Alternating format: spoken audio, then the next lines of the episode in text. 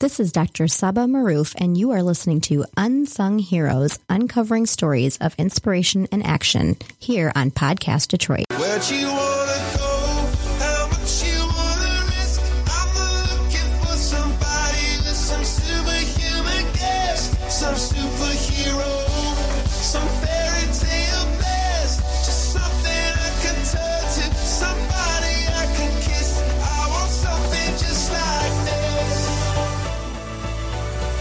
Hello, and welcome back to another episode of Unsung Heroes Stories to Inspire here on Podcast Detroit.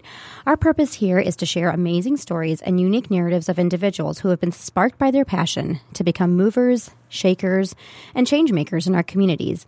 And you know, our ultimate goal here is um, we hope that by sharing these stories of positivity, we will inspire you our listeners to live a life of purpose and action. We've had some amazing past episodes. We've talked to community activists, artists, writers, filmmakers, leaders, uh, and each and every story has its own values and lessons. And um, I really encourage you to check out our past episodes in no particular order.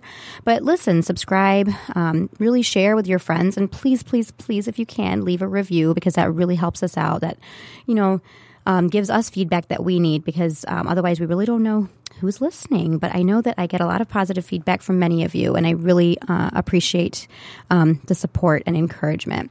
So here we are. We're at episode 23. Um, this is uh, the beginning of our second season here. And, um, and I'm very excited and really humbled and honored um, to introduce our guest for the day. Um, and I'll also, before I do that, in our studio today, I am joined by Jess, our sound engineer. So here we are. Yes, we're here with Jessica in the studio as well with us today. Hello. And we're missing our co host, Calvin Moore. He couldn't make it today, but I'm looking forward to a wonderful and amazing conversation with our guest, Nadia Hashimi. Hi, Nadia. Hi, how are you? I'm great. How are you? Good. Thanks. Excited to be here. I'm very excited too. Thank you so much for your time and your energy. We really appreciate it. Um, just want to do a brief introduction, but I really want to let you do most of the talking. But um, Nadia is um, an Afghan Afghan American internationally best selling author, public speaker, and and I love how the end the end is a pediatrician. She's also a physician. Her novels include The Pearl That Broke Its Shell, When the Moon is Low, and A House Without Windows. And she's also written two middle grade novels, One Half from the East and The Sky at Our Feet, which is due um, for release uh, in March in March 2018. Um, she's an amazing writer, and I really um, had the privilege of um, actually we read one of her books in our book club, and she's awesome. And she skyped in, and we had this great discussion um, with the author, with Nadia. So that was really cool. Um, she's an amazing writer, and her books have been translated into 12 languages and have received starred reviews and have been voted as finalists for Goodreads Books of the Year. She's also a board member for is that Ashiana Foundation? Is that how you say that? That's it. That's right.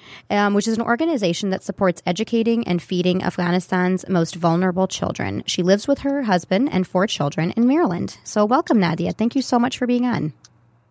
Thrilled to be here. So, just you know, um, again, like I, I think, yeah, I've read all three of the books that I mentioned. Um, I have not read read your two middle grade novels as of yet. Um, but I love your writing. Um, I love how you really take the reader back into um, into what life was like in Afghanistan um, before um, the war. You know, before the Russian, I guess we would call it the Russian invasion, and also you know um, before the war on terror.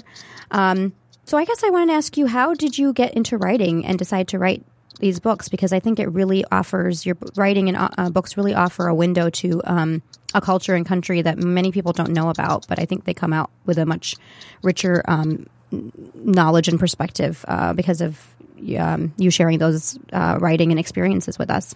Sure, you sure. Start? You know, the well, the reason um, I guess I can tell you the reason why I started, and then the logistics of how the idea for writing really just came about. And um, we may have talked about this during the um, the book club that we did together over Skype, but um, so you may know this story already, but that's okay. I'll share it again so that the others can hear it. Yes. For me, um, you know, I got married in 2008, and my husband and I, about in that first year of marriage, you think there's a lot that you need to learn about the person that you're getting married mm-hmm. with. You know, mm-hmm. being married is just very different, and um, and so we went on uh, like a we- a long weekend getaway uh, just a beach vacation. And when we kind of, you know, unpacked our stuff at the beach, um, my husband kind of, you know, just had his towel and sunglasses, and and I had like a stack of books. And so very quickly he realized that when I went somewhere, my goal was really just to dive into these books and read stories and just be transported by them because I I'm always been a reader and uh, and he was like, "So we're not going to talk?" And I was like, "Uh, that's not what I came here for." I'm the same way. I can totally relate. yeah. I'm like, I really um, this is um, me time. exactly, exactly. This was like my getaway. So, um, but you know, it's not that I don't love speaking with my husband. I do, but it was just one of those things that we had to learn each other's practices and habits. And so what happened there was that he kind of, you know, watched me reading for a bit, and then he said, "You know, you love stories so much. You're a good writer. Why don't you write a story?" And sometimes you just need someone to plant that little bug in your head. Mm. And I couldn't get the idea out of my head. I said, "You know what? Maybe, maybe I will." And so then the next step from there was, well, if I do sit down to try to write a, a book, um, you know, what would I write about? The next that that that question was answered pretty simply because you know, my family's from Afghanistan. My parents came over in the early part of the 70s. And so I grew up with this um, very strong awareness of all that was happening in Afghanistan, watching it from afar being really appreciative for the fact that I did not have to go through the struggles that, you know, girls or women or the families that were enduring through the years of war and these up and down in different regimes and the extremism and all of that. I didn't have to go through that. And so, you know, looking back at my history, at the time that I was graduating high school and setting my sights on college, girls my who were my counterparts in Afghanistan were being told that they could not go to school at all that, education was nothing um, that they needed, and it was just not part of um, the world of a girl. So my experience was really different, and I always wanted to talk about that you know the challenges that these women and girls face um, the stories of people who were forced to leave the country to get their families out who were in danger who saw some really ugly parts of war and then had to redefine themselves and reestablish their lives in a whole new terrain um, and those those pathways. How did they get from point A to point B? All of these stories that circulated around my family that were in the on the kitchen table that we would talk about, you know, the the around the dining room table, all of that was the fuel, the inspiration for writing these stories. Hmm. Wow. And I actually did read a little bit about how the first time, I mean, you had written something and the first time, or when you were getting in touch with um, uh, like an agent, like a literary agent or a public publish, uh, publishing company, and I think you yes. were pregnant at the time. I was. So when, actually, the first time that I started writing uh, my first manuscript, I was expecting, and so this the, the timing just kind of coincided. I said, "Well, let me start this project," and I should finish it before a baby comes into our home because I, I I think that's a good deadline to set for myself. And I probably won't get that much more done um, once we have a new baby in the house. I kind of had some expectations there, so a bit realistic. Yeah. Um, and and and that's what I did. And so I set some goals for myself, and I said I need to finish it before this baby comes, and I need to get it off to literary agents. And and that was all just me googling. You know, how do you get a book published? What do you do with a manuscript? Um, so I found some literary agents, and I I think about two weeks before my due date, I had sent out those manuscripts and gotten them onto, you know, followed all the requirements literary agents said. And I was in labor when I got a phone call from an agent and I didn't pick up the phone because I don't think I would have had a very, you know, normal sounding voice at the moment. I was in labor, and so it just seemed like not the time to be answering phone calls. Um, but I passed the phone off to my husband because she called the second time, and I said, "I don't want to miss this." It was really exciting. I mean, the whole day was exciting anyway, but this was just another layer of excitement. And so my husband, who you know at that moment was very willing to do anything so you gave your husband. So that was phone? our that yeah. was our first interaction. That was when the story got picked up, and then from there she launched it off to some uh, an editor that she knew. And that next phone call was equally memorable, standing in the frozen food section of Whole Foods when I got that phone call, and, and then we knew that we had a contract for the story, and, and that's how it happened. Wow, that is a, that's a really funny story. Uh, I mean, just you know, it's very symbolic too, as you we're bringing a new you're bringing two lives into the world in that experience. Um, yes two right? labors of love i can tell you that. Yeah that's a good way of putting it. Um, so you know again your books are primarily set in afghanistan and why you know i guess um, we talked a little bit about this but if you can go into it like you know why is it important to you to share these characters and their stories and how um, you know, I don't know if you visited Afghanistan or I think you went later, but how did these experiences of being in the country help shape your identity? Also, as a woman of Afghani descent, as an American, um, but as someone that, you know, has the ability to share um, these stories and these voices? You know, I think for me, I, I really set out to start writing about the challenges that these women were facing, that girls were facing. Because, like I said, I grew up with this really acute awareness that I was lucky to have the opportunities that I had. My parents would have raised me the same way had we lived in Afghanistan or, or you know, the way they did, the, having lived in the United States. So my family dynamic would have been the same, but the outside world, the the context we were living in, the opportunities they would have been able to give me would have been vastly different you know, my mom is someone whose family encouraged her to to pursue her education to um, the highest degree, and and she became an engineer in Afghanistan. Went to Kabul University, became a civil engineer, and then from there won a scholarship and went on to Europe and got her master's in engineering there. So, you know, education and, and, and opportunity and aspirations have always been something that our families really, really encouraged for all girls, for all for all members of the family but it just wouldn't have happened. So, in writing about those challenges that girls were facing, though, what I was realizing is that you start writing about that, you start writing about a girl or a woman who's going through that kind of situation, who's facing those kinds of obstacles. And if you try to draw inspiration from what's actually happening in Afghanistan, you end up writing about a heroine. You end mm. up writing about a woman who is so strong, who really, you know, rises above everything that's being thrown on her and uh, and that's what was really exciting about writing these stories was being able to shed some light not only on the challenges that women in Afghanistan were facing, but also about what they were doing to get themselves out of that situation and how hard they were working to fight for their rights, to stand up for, for their role in the future of the country and redefining themselves in, in light of you know the ousting of the Taliban. Wow. And what is the response? Um, what have the responses been to your books, um, especially from readers that are not familiar with Afghanistan or her people?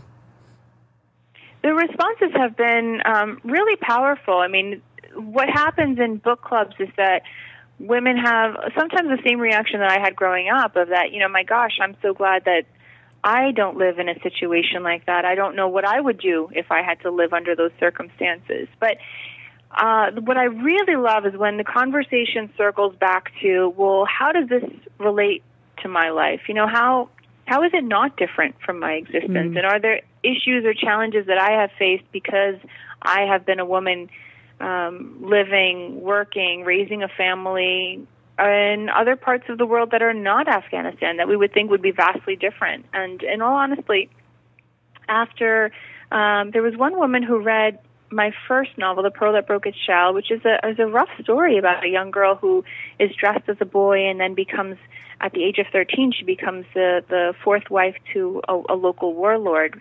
And and then we talk about in that book the the dynamics of what it's like to be the boy in the family and how the the different circumstances are for daughters versus sons and the the preferential treatment that some families give to sons um, because there is some patriarchy in the culture. And this woman who was born and raised in the Midwest of America told me she could totally relate to that character because she said that she had a couple of brothers. She was the only daughter in the family, and that her parents had made it clear that they would save up some money for her brothers to go to edu- to to college, um, but that she really wouldn't get a share of that. So we start to see ways that, uh, and that may seem extreme, but there are people who share stories like that with me. And so I think it's always really powerful to hear how people are able to connect their own stories with the narratives they're reading on the pages. Wow, I think that's really important too because it's it's easy to kind of exactly right talk about problems and situations and social constructs over there, um, but I think that's you know through your stories I think everybody can relate on a human level um, to sometimes feeling when things are unfair or things are not just, or you know that sense of um, injustice and what you can do right. about it, and rising above that. Right. So, out of all the books that you've written, um, which one? I don't know if you have a favorite, but which is your favorite, and can you tell us a little bit about it? That's a really tough question, mm-hmm. and I, I, but I get asked that question a lot, and I think I don't know if one day I'll come up with a different answer for it. But um, for now, the best thing that I can tell you is that that's like asking me to choose for my children, which one of them is my favorite, and I, I, I won't answer that question either. you know? um, but I think for me, each one of these stories is is different and you know I, I might like one for a certain reason more than another but then there are certain things about each of them that that um, that I'm very fond of. Like, you know, the first one that came out is something that's very memorable because that was my introduction to people. That was when I first started having conversations with readers. And and that's huge, right? Where you're like, mm-hmm. "Oh my god, I wrote this book." But now people are reading it and they're talking about it and they're connecting with these characters and and wanting to ask questions and and um when people would tell me that, "Oh, I I finished your book and then I started googling, you know, X and I love that. I love when people are like, mm. I finished your book and then I started googling whatever mm. it is because it tells me that they were they were hungry to learn more. They wanted to know more and so it just it, this was a spark, which I think is awesome. Um, and that's happened with, you know, The Pearl That Broke Its Shell. Um, my book When the Moon is Low. I mean, one of the best things that I've gotten out of that book is actually just one young woman who wrote to me and told me that um, she and her mother are at different ends of the spectrum when it comes to politics, and particularly around the issue of immigration and refugees. And so she shared that book with her mother during a time where they were a bit estranged. They hadn't been talking much, there was a strain on their relationship. And she said after a couple of months, one day her mother called her and said, I see things differently now. And the conversation just started again. She said, You've healed this big gap between my mother and I, this divide that we have not been able to get through in conversation, but the story did something. And, you know, it doesn't matter if I don't sell a single other copy of that book. Just reading wow. that email just, I mean, brought tears to my eyes because to restore a relationship or just open that door between a mother daughter, I think is is huge. You know, um, and the children's books, obviously, we've, we've had really stimulating conversations with young people, mother daughter book clubs who've read the story together and started talking about issues of gender. Um, and then some of it is just fun stuff. You know, like I went to a um, a book event in Minnesota, and I was introducing my third adult book, which is about a woman who's accused of murdering her husband. And there was this group of uh, a little bit older women who came up to me and said they had just heard the premise of the book. It was just about a, a woman who was accused of murdering her husband. They came up to me and they said, "This sounds so interesting," yeah. and I got such a kick out of it because I said, "Well, should I be worried? What's going on over here?" Um, but you know, so there's just the different kinds of responses. Each book is has its own impact. Yeah, I can see that. We did, um, you know, just for our listeners that haven't read any of them or um, When the Moon is Low, I recommend that to anybody that. Um, as you mentioned, it's about refugees and about a family that's a refugee. And, and you wrote it before, um, you know, there was all this talk about, I guess, the refugee crisis, especially from Syria. Um, but there's there's so much in that book that you can learn um, about the refugee experience and what these, what so many people, thousands of people are going through right now. Um, you really bring that alive. And I think the m- most powerful thing, as you've noted, is just humanizing. Um, again, you know, with the pol- with politics and with our recent history it's really easy to otherize and to forget that there's um, names and faces and stories, and um, you really bring um, the human side um, to all these stories, and really, the you know, in, in, essence, to our history and our current events, really. Thank so. you for saying that. I think you know the the refugee crisis is one that I, I there are lots of different ways of looking at it, but um, and, and in building policy. But at the end of the day, I think the the core should really be that we approach the issue, and it is an urgent one. But we need to approach it as humanely as mm-hmm. possible, and understand that we're not just talking about statistics. We're talking about um, about human lives, and these are humans that have uh, vast potential. You know, I, I have family members who have been refugees. My husband was a refugee at a point in his life and he's today a practicing neurosurgeon who helps a great many people in this area. So I always tell folks, you know, refugee is not a terminal diagnosis. Mm. This does not mean that that's all this person can be. Um, and we just need to approach it with um, with that in mind that this is something that we can help, that we can fix. Wow. So you're a physician, you're a published author, and, and you're a mother, mother of four. I don't know how you do it when you find, you know, carve out that special time to read and write because, I mean, it's just, a, it's a, definitely a challenge. But you, you know, you've accomplished so much. And Yet, um, I know that you're continuing to give back to your community um, and country. And um, can you share with us your latest endeavor um, and tell us a little bit about that? Because I wanted you to kind of bring that up.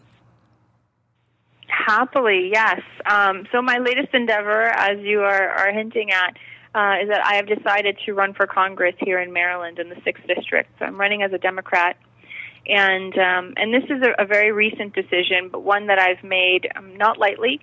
It's one that I'm taking very seriously because I understand the responsibilities associated with it, and um, and what the the path is to even becoming a candidate and and and engaging in this campaign. But you know, I'm doing this because we're at a moment in in time when I am one of the people.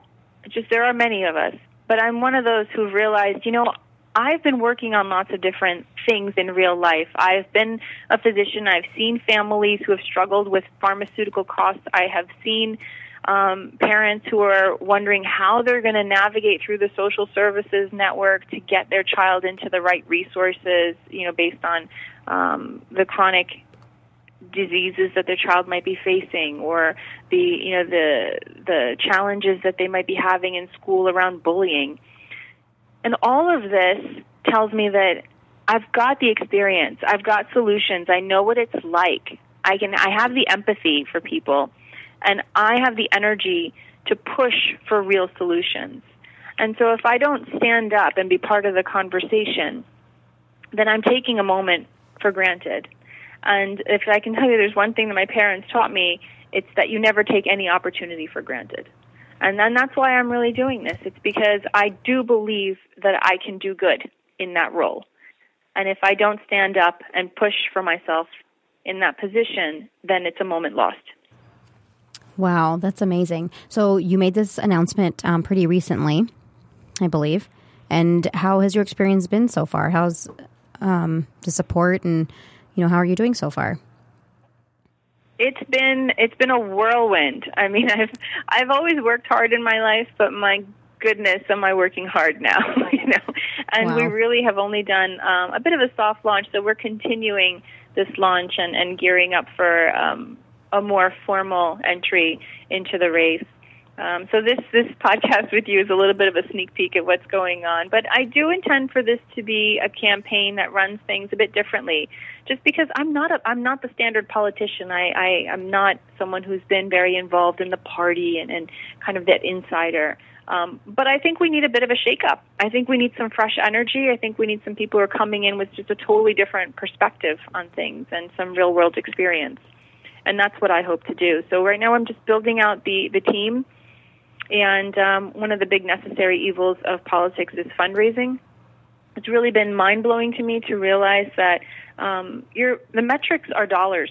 The metrics mm-hmm. for a, a viable candidacy it boils down to dollars, which I think is is pretty sad. And we do have some regulations around it, but you know, people can spend as much as they want on campaign, and then you have some people who come in and spend a ton, and other people who just logistically cannot raise that much money. Um, but that's not, in my mind, the best measure of a candidate. You know, the one who can just flood the airways um, because mm. of that, you know, financial capability. So, I think there's a lot to to talk about, even on the campaigning itself. And I do wish, and that's going to be part of what I'm going to do, is to kind of pull back the curtain a little bit and share my journey with others. Let them know what obstacles I'm facing, how tough it is. Um, and so I will start, you know, maybe doing some video blogging and, and kind of sharing that with people because I think we need more everyday people running for office representing our own communities. But we can't do that if we feel like, you know, we are here and politics is over there. We need to bridge that so that everyone has a chance to get involved. Wow. What are some of the main issues um, that are on your platform? Well, for sure, my, my one big issue is healthcare. um, I think that's something that I can speak to with some authority, some experience.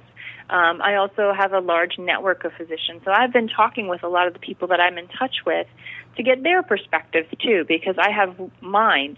But I don't think that a representative should only represent their own views. We should really be representing the views of our colleagues, of our peers, of our um, communities. Um, so our views should be diverse as well.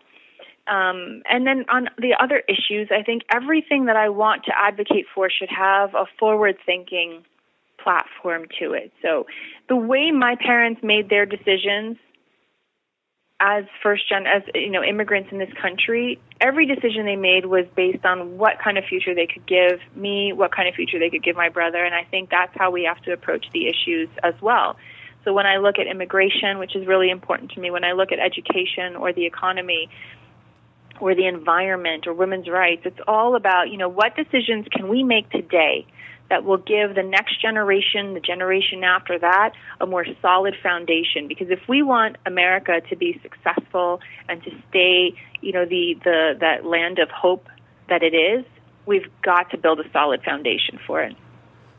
Wow, amazing. Um, and our listeners can find out more about you. Um, you have a, a, a beautiful website. Um, it's Nadia Hashimi for Congress, H A S H I M I is the spelling of your last name. Um, so, wow, that is so exciting. And I'm uh, so glad that we were able to share that. Uh, very exciting development. Um, and our listeners can um, go on your website um, and learn more about you um, and also uh, how to, you know, help your campaign as well. Um, and I really hope that um, we have some people that will do that because, wow, that's really amazing. I mean, you're really, I mean, talking about stories of inspiration, it's like you, nothing, nothing stops you. And I think that's that's awesome. Um, that takes a lot of bravery and courage. But I, I, I, have to say that I can only do all of this with the support of my husband, um, of my family, even my kids. You know, when they when I talk to them, they're like, "Mommy, why are you working so late these days?" And Aww. I told them this is what I want to do, and and they were like, "Oh, okay." and even they felt that this was important enough that they could sacrifice some of our time together, at least for now. Um, but it's truly, I mean, my husband's been such a such a rock, and um, and uh, always that person that's cheering me on to do bigger, to do bolder, and and to feel like I can accomplish these things. Um, so my family in general, my parents, everybody, it's without their support, um, I don't think any of this would be possible. Wow, how old are your kids? Seven, six, three, and almost two. Wow, I mean that's like a young family too, and um, you have really accomplished so much, and just being a mom is a, definitely a full time job. Um, I don't know how you do it um, as someone that, that's is. also well, a mom of four and works part time. Campaigning is hard, but um, not as hard as bedtime with four children. yes, I can definitely. I'm with you on that one. That's definitely the hardest time of the day for us too. Um, wow, well, wonderful.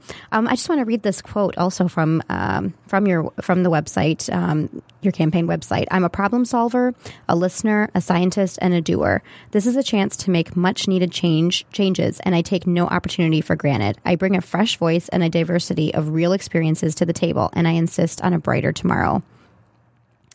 And I think that really sums up kind of um, you know everything that we've talked about. Um, so thank you so much. Thanks for sharing um, so much. Uh, you know, thank you for sharing yourself and your writing and your stories, and again, shedding light to the people of Afghanistan. Um, and they're very important stories. Um, and you know, again, being a source of inspiration. Uh, I think it's. I've really noticed that a lot of people that might not have ran ever even considered running for political office, but it's kind of like the time is now, and you know, um, if you feel like you have something to offer and you have your strengths and um, in the technical, but also just the emotional and relational aspects, then then you know do it. It's like it's really like the time is now, and I'm really excited for all the people, so no, many people that are running. That and and and I agree with you. I think, but I also would add that inspiration is a gift that um, that multiplies, and so you know, sometimes people will read my stories and feel inspired, and, and when they reach out to me, that inspires me to do more. And so it is this it is a gift that keeps on giving, and uh, and I, I love that it circulates. So the more inspiration we have around us, the more it just builds momentum, and we I love that we can continue to inspire one another. Definitely. I think that's so true. Thank you so much. And I'm really looking forward to your book um, that's coming out in March, The Sky at Our Feet. So we'll definitely look out for that. Um, and thank you. Anything else that you want to end with? Thank you so much, Nadia. No, I just want to say I think it's awesome that you're doing this podcast and bringing out these voices, and I've enjoyed listening to the, the people that you've been interviewing. Just it's, uh, it's incredible to hear about stories that we sometimes don't hear, mm-hmm. um, and I'm glad that you're doing it and bringing a, a fresh take to the heroes.